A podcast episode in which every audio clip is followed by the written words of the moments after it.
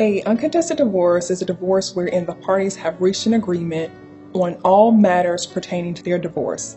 That's custody, visitation, child support, division of their marital assets, including real property, personal property, and tangible and non-tangible assets.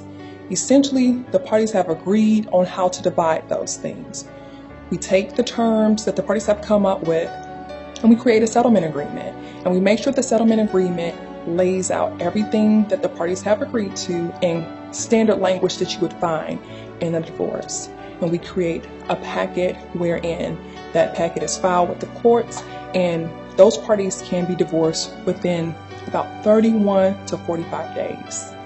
I'm Melanice McKnight and I'm a partner at the Bodie McKnight Law Firm.